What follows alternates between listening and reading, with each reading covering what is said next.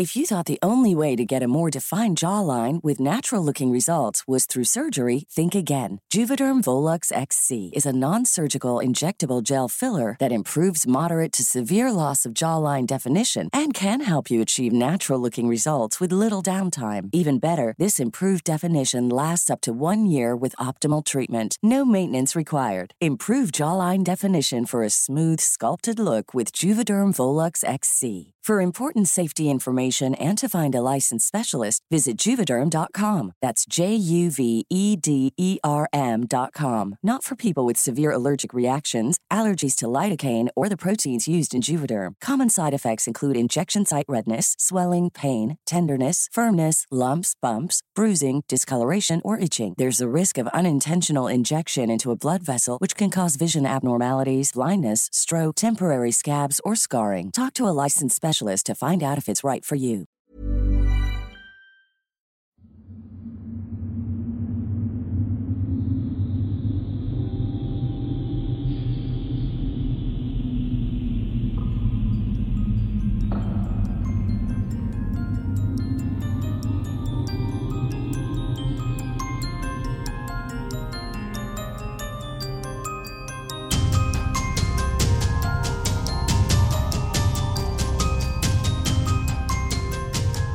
Welcome to Cult Talk with Erin Martin, a conversation, not an investigation. Cult Talk is a podcast that explores the realities of cult life, how they operate, who joins them, why people stay, and how some members eventually find their way out. Season one of Cult Talk will focus on a little known cult called the COBU, which stands for the Church of Bible Understanding, led by Stewart Trail. In this episode, I talked to Dave Patteson, who has just published a graphic novel called The Cult A True Story, which chronicles his time in COBU. He talks to me about what led him into COBU, how he got out, and of course, the similarities that we've heard from so many other ex cult members about the questioning he did of himself while in the group and, of course, after the group. He also talks about how the idea for his graphic novel, The Cult, came about and what he hopes to do with it. He has some great suggestions for people who are trying to get out of an oppressive group and in this two part interview, he really goes deep on how Stewart manipulated him and others and how he's made peace with that today. Here's part two of two of my interview with author and ex COBU member Dave Patteson.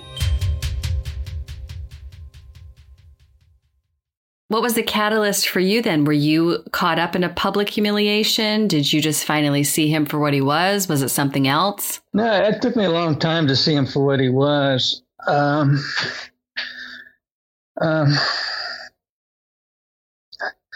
what happened is that they didn't like for us to go visit our families. Mm-hmm.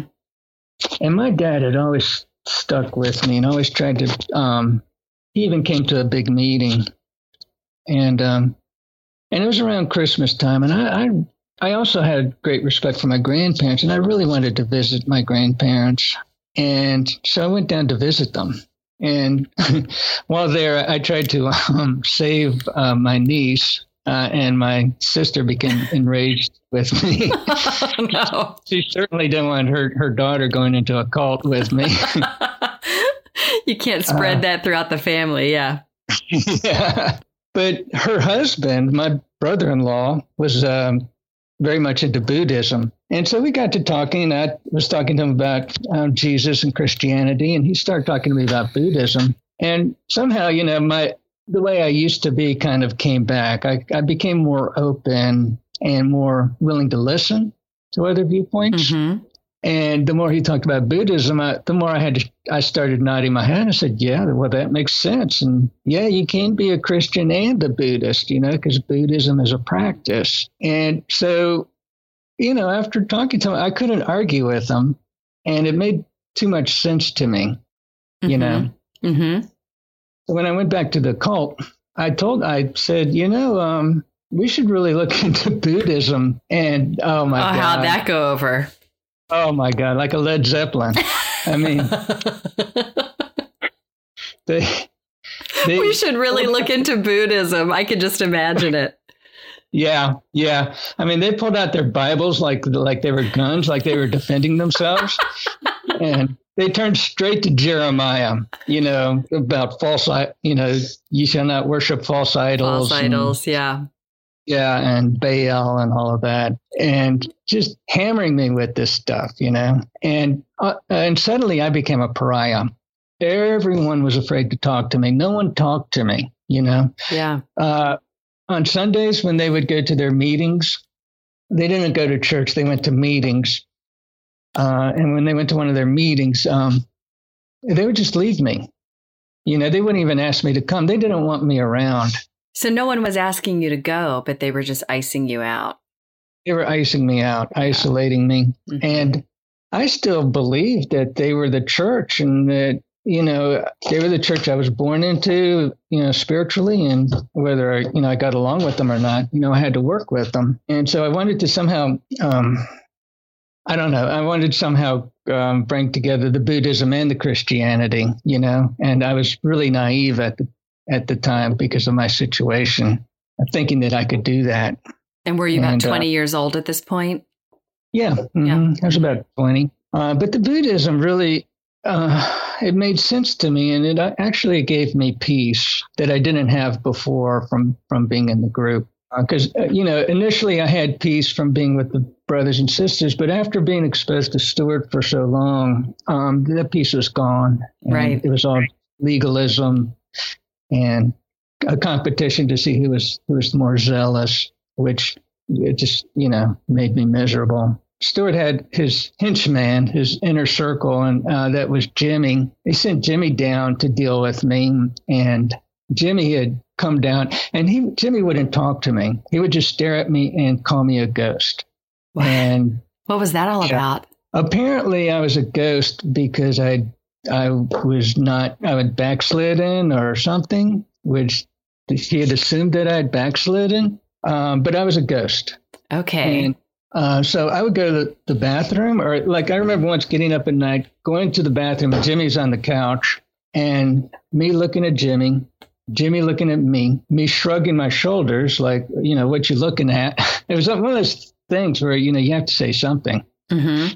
And then he's, he's just launches into how defiant I am and how proud I am. And, and like, did you see that rebellion in him? Like, I have this spirit of rebellion all of a sudden. And at that point, I really, I still didn't want to leave. I still wanted to make it work. While you but were there, I, did you have any relationships where you felt like you could tell anyone your doubts, or were you keeping most of that to yourself? The funny thing is, is that I, I didn't. Somehow, something in me didn't doubt the church. Okay.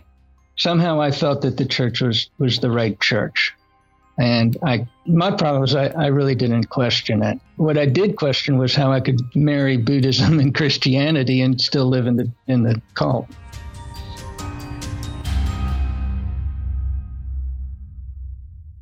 Speaking of the word marry, did you have any thoughts of wanting to have a relationship with a woman or with, you know, get married yourself at some point? I mean, you were a young man.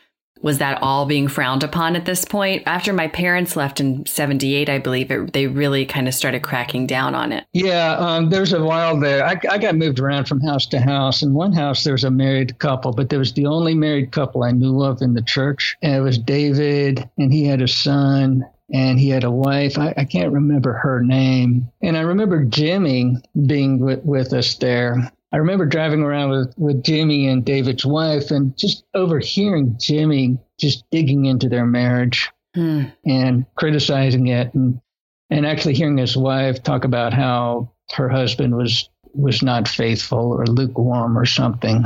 And it, it kind of sickened me. And did you get the sense that you yourself were not allowed to have relationships? Um, nobody had relationships except for that couple, and you know there was no dating or right. anything. Now there were there were definitely sisters there that I was attracted to, and um, but you knew you um, couldn't act on it per Stewart's not his even he didn't really even directly tell people, but it's something that was never spoken, but it was something you just didn't do. Yeah. And I didn't really think too much about it. I had, you know, I had fantasies, but they they were just that. They were just fantasies that, you know, I could me and this sister could get together one day and run away together. and I, you know, or start a fellowship somewhere, you know. Right. Right. And um, So was it yeah. was it Jimmy then who finally had the final confrontation with you, or what? What was the what was the leaving? How did that happen? Yeah, it was Jimmy. Okay. Um, I, I just couldn't. After that, I couldn't stay, and I walked away. Yeah, it was just one Sunday morning. I got up, I packed my guitar and um, my bag, and oh, it's funny because I brought a bunch of um, books that I had at home that were like on on um, Taoism and different religions, and so they would stare. I even brought uh, a record album of, of Brian Eno music that was they thought was just um, sacrilegious, which it wasn't. So anyway, I, I grabbed most of my stuff. I couldn't carry everything, and and left. What I was leaving though, I lived in the basement of this house, and I was sleeping on a concrete floor in the wintertime oh with just God. a thin, with just a thin blanket. And I may have had a pillow. I don't know. I think I did have a pillow, and that was it. And when I came back from my trip to my grandparents, I brought a bunch of stuff with me because I was going to make some changes. I figured, you know, and of course that that would not be tolerated. So, right, yeah. So, uh, so, where did you go? How did because this is this is always fascinating to me and mm-hmm. also heartbreaking that some people don't leave or can't figure out a way to leave because their families have rejected them or they've been estranged from their friends for so long. But did you still have enough connection to your family that you felt like you could leave? Yeah, um, I was very fortunate in that um, my dad has always stood by my side, and that's huge. I, yeah, yeah. So I went home and um, and he was there, and he gave me a big hug, and um, hmm. I was he let me um, stay with him. Did you so, tell him what had happened? Did you open up to him, or did he want to know? No, I I didn't open up about the cult for years. Um, I struggled with it for years, uh, but I didn't I didn't really open up. The most I would I would say is, yeah, I was in a cult. So what? Right. Yeah. Right. So when you say you struggled, I think this is helpful for other people to hear who might be struggling. What kinds of things were a struggle for you? Well, when I left the cult, I thought that I was turning my back on Jesus. Right. I, I thought I was being a Judas. Because that's what they tell you. Yeah, they, they love to tell you that, you know, if you were sinning, whether it was thinking dirty thoughts or whatever minor little infraction you did, you were driving a nail into Jesus's um into Jesus you know? And this is how so, they kept people. In your overview for your book uh, you wrote you know this is a cult that didn't chain its devotees to their bunks or stalk them after they left. But that uh-huh. seems like the main the main way they kept people in there was through shame through spiritual shame. Yeah spiritual shame yeah. And they even though i had physically left um, i was still in the cult for um, i guess five or six years i was just round and round about it vacillating between um, between going back and and staying out, you know. It's very so. common for people to go back. I mean, did you have any other ex members to talk to? Oh no, no. Oh, uh, that's hard. Yeah, I left with the uh, impression that all the ex members were uh, uh, on a highway to hell, and you know, and I wasn't far behind them. I have no, I had no contact with any ex members. Yeah, I, I, think uh, the fact that my parents left with such a pretty large group at the time of other people mm-hmm. truly helped them all not go back yeah. you know and it's just it, yeah. it's heartbreaking when you have to leave on your own and you don't have a network of people to talk to and process that experience with and and lift each other up you know, and yeah. remind each other you're not evil. It's okay. you know, mm. we did the right thing. so I'm I'm sorry yeah. that you didn't have anyone. Yeah, and, and so it's kind of like a car that fishtails when it goes into a skid. I'd go into either I would be this evil sinner who was just um, into pursuing whatever his body, whatever his human nature wanted, and not caring. And then I I would veer back to being really strict, legalistic on myself, and you know, as far as being a Christian, I I wouldn't go a mile over the speed limit. You know, so you know, I, I was kind of like um, rubber banding between one one extreme and the other. And did you eventually find the middle path? Speaking of Buddhism. yeah, I think I did. I, I think I did. Yeah, but it, it took a long time. and how uh, how did you process this enough to eventually write a book? I mean, this because writing a book is really a process. Yeah, it is. Um,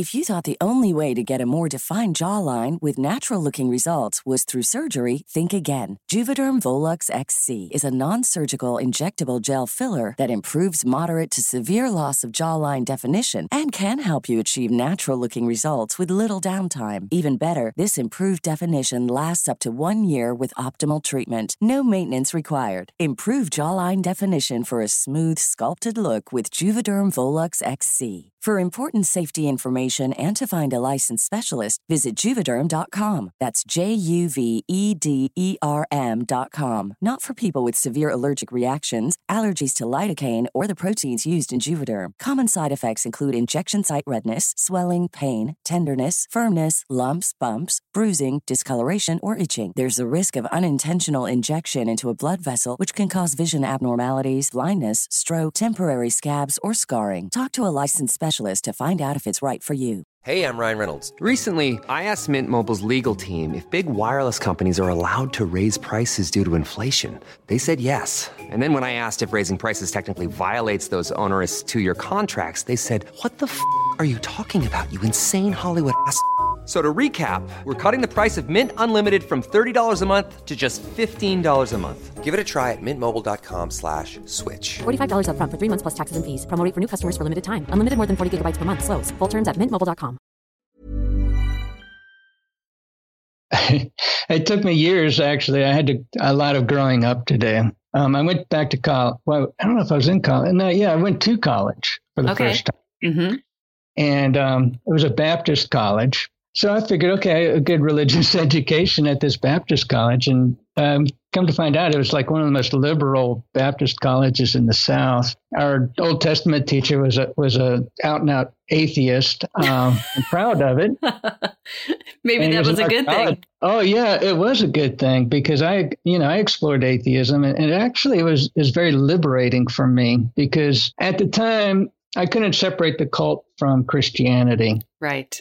To me, they were synonymous. If I was going to be a Christian, I may as well just be in the cult. Is Right. the way I was thinking. Uh, but if there's no God, I mean, you know, it's like the John Lennon song. If it's only sky above us, you're free. You know, you're free to um, pursue your own path. You know, Right. so I did, I did that for a, uh, for a while, and um, it led me um, to be very open minded about other religions and to get a new perspective on Christianity. That's too, great. that I have before. Um, so yeah, my my perspective now is much different from And- the um, fundamentalist um, Stewart. Well, from the color code perspective of Stewart's. Right. It, and it's really, Stewart wasn't really, you know, teaching Christianity or any religion. He was teaching his own brand of whatever. He could have, he could have Yeah. done that. He could have, he could have stewardified any religion he touched. You know, it just Mhm. happened to be Christianity that he turned into his own cultish mission of fear and shame. Yeah. Yeah, he was very intelligent. He was very good at manipulating whatever. And Christianity was a, a useful tool for Right. him to use.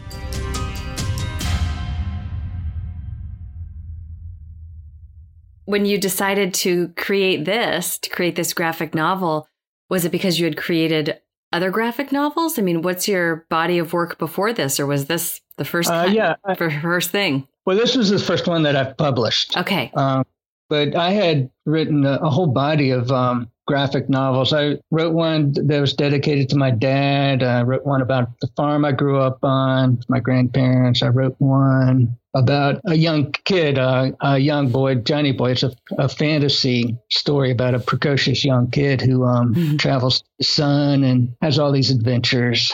You know, so I should I've look that one up uh, for my daughter. She's sh- she's asking. Just by the way, we're we're doing this interview just before Christmas, and she's asking Uh-huh. for graphic novels and stuffed animals this year. She loves graphic novels. Uh, okay, well, I'm, I haven't published the uh, Johnny Boy series. So. Oh, okay. Well, I don't So think she's ready for the cult yet. I could let her look at the pictures, maybe. But if No, you publish the Johnny Boy one, let me know. I'm very fond of the Johnny Boy stuff, so it, it may come out uh, one day soon. So, what made you decide to do the cult, though? I mean, was it just something burning in you that you thought I got to tell this story? Uh, no, no, just somebody. I was trying to um, pitch a book. I'd just finished a novel last year, and I'd spent like three years on this novel and critiquing it, and workshopping it, and making it perfect. And uh, and I took it to somebody, and he looked at it, and um, he didn't really say anything about it. But um, in our conversation, we were talking, and I'd mentioned that I was in a cult once, and we started talking about that. And he he told me, he said, "That's the book you need to write." Yeah and that's what inspired me. I mean, he kind of pushed me to write that one, and and I didn't really have any feelings, strong feelings one way or the other before I started it. But as I got into it, I've found all of these um, feelings um, coming up, surfacing. As I researched and learned more and more about Stewart, it just you know woke up. Uh, it was very healing for me to do this. That's yeah. really wonderful. I feel like doing this podcast has been healing for me, and I wasn't even in it as an adult, you know, hmm. but just I think as a child. I was as a child, and even though my memories are so vague, I grew up with the after effects, and so I feel like just yeah. hearing from other people has been really healing for me, and I think my parents too. You know, we'll uh-huh. we'll see as it goes on, but I think just ta- yeah, just talking about it, it was an experience, and it's a uh-huh. it's it feels unique, and it is unique, but then again, it's not when you talk to other people because everyone had these same feelings. Like you're saying, you leave and you feel like a Judas, you feel like you can't yeah. separate Christianity or any belief system from what Stewart said. It's you can't reconcile yeah. the fact that Stewart is this completely different person than you thought at the beginning. It's, you know, it's a lot of similar feelings that I'm hearing come up, which is heartening and devastating at the same time. yeah. Yeah. And the hard part too is, is I have a hard time reconciling how I could have fallen into that. That's another part of it, right? Especially it, knowing my first impression when I first met Larry was this is a cult. This is a cult, right? It's like your yeah. gut knew, but you but the, I think you explain yeah. it. You you do you kind of form a relationship with these people who are very nice. You're at a vulnerable time in your life. You know, there's just a series of unfortunate events can come together. Yeah. So in your in your graphic novel, do you go through your personal story? Do you include anyone else's stories? Do you include bigger themes? Tell people a little bit about it if they want to buy the book. What can they expect? Uh, it's my personal experience in the cult and everything from my sexual experience um, to my my family trying to keep me out of the cult to the control that Stewart gradually gained over me um, through the other members. All of those, I, I think I've I've tried to picture in detail through various um, incidents throughout the novel. And do you chronicle any of the um, Haiti stuff? Because you do mention that in your overview, or any parts of Stewart's life later on. Yeah, the Haiti, um, I never went to Haiti, but it was used to um, enlist other people and to, and to um, it was used as a guilt thing um, so that we were working to help the children in Haiti. And so we needed to work hard. We needed to make more money. Uh, we need to be thankful to be giving the money to the, help the children in Haiti. Right. Uh, another so manipulation Haiti. tool. Yeah, another manipulation tool, tool from Stewart. And that's how Haiti worked into the whole scene for me. Did you research any of Stewart's sexual pro- proclivities with any of the other women? I mean, does that come into play at all, or did that is that ever something you've discussed with other people? Because that really seems to be uh, something not a lot of people talk about, but that I read over and over again. Yeah, when I uh, I first saw Gail at a big meeting, and my first impression was, wow.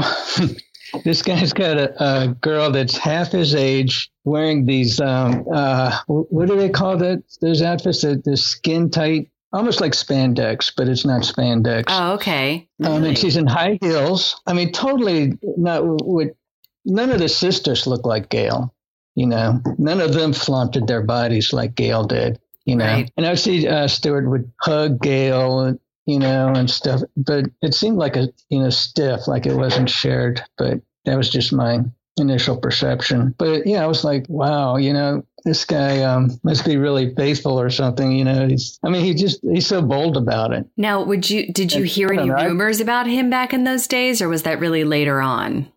I never heard anything, any rumors about him mm-hmm. um, at all. It was later on after researching yet that I, I learned um, that he had that secret staircase where he could get down into the girls' dormitories and um, he would walk into their rooms. And I, you know, I learned some of this through your podcast. Right. None of this I knew at the time. No, I just thought that he just had a really hot wife. right. and his second wife, the first one, Shirley, he already got rid of. Yeah, well, the, the story I got about Shirley was that Shirley was stepping out on him. Oh, no. Yeah. And that was doing everything in his power to try to save their marriage wow. and to save his children. And so, you know, I, I got the um the Stewart spin on all of that. Yeah, of course. But isn't it interesting when you when you do a little research later, all of the things that come to light that are almost the opposite of exactly what you heard? Yeah, I, I just want to go back and slap myself for not even questioning any of it it's you know it's when you're young and it's i think it's sometimes hard to see something that's so absurd too because you know it's almost have mm. you ever mm. heard the the line where the bigger the lie the harder it is to notice or something like that because when mm-hmm. everything around you is upside down it just seems like that's the way the way it is you know it's not just one little thing you're picking apart it would be your whole world that is you know you have to walk away from and which you did eventually but that's hard that's hard to reconcile yeah and we were at the time the church was pretty big there was we were yeah. about like a th- thousand two thousand people that were all upside down and not right. noticing it Right, exactly. Exactly. And you think, well, am I the crazy one? You know, and then Stewart makes you feel that way if you want to leave or if you don't believe mm-hmm. in exactly what he's spewing. Yeah, they try to make you feel like the crazy one. So that's very yeah, difficult. Like, yeah, it's kind of if I, if I were to go out and tell people the world is flat, you know. Right. Right. exactly.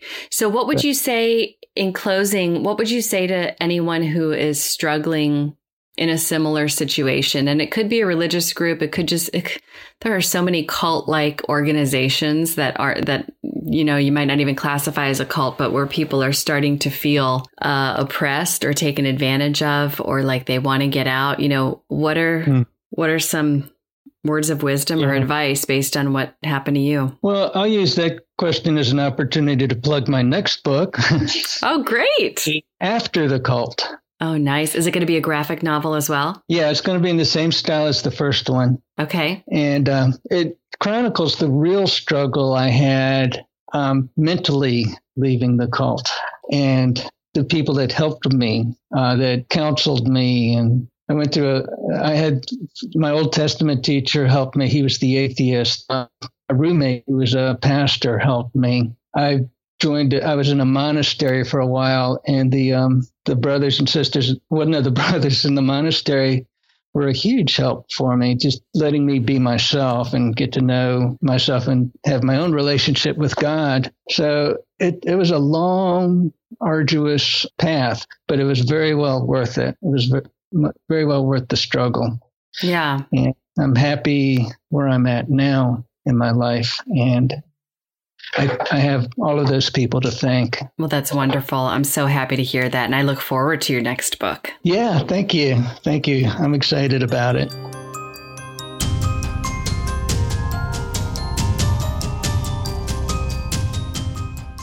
We'll pause here for now, but join us for the continuing story on the next episode of Cult Talk. Also, join the listener conversation over on the Cult Talk with Erin Martin Facebook page. Follow at Cult Talk on Twitter and Instagram, and don't forget to subscribe to the podcast from any platform and leave us a five star rating and review in iTunes. Cult Talk is written and hosted by me, Erin Martin, and produced by Dan McInerney.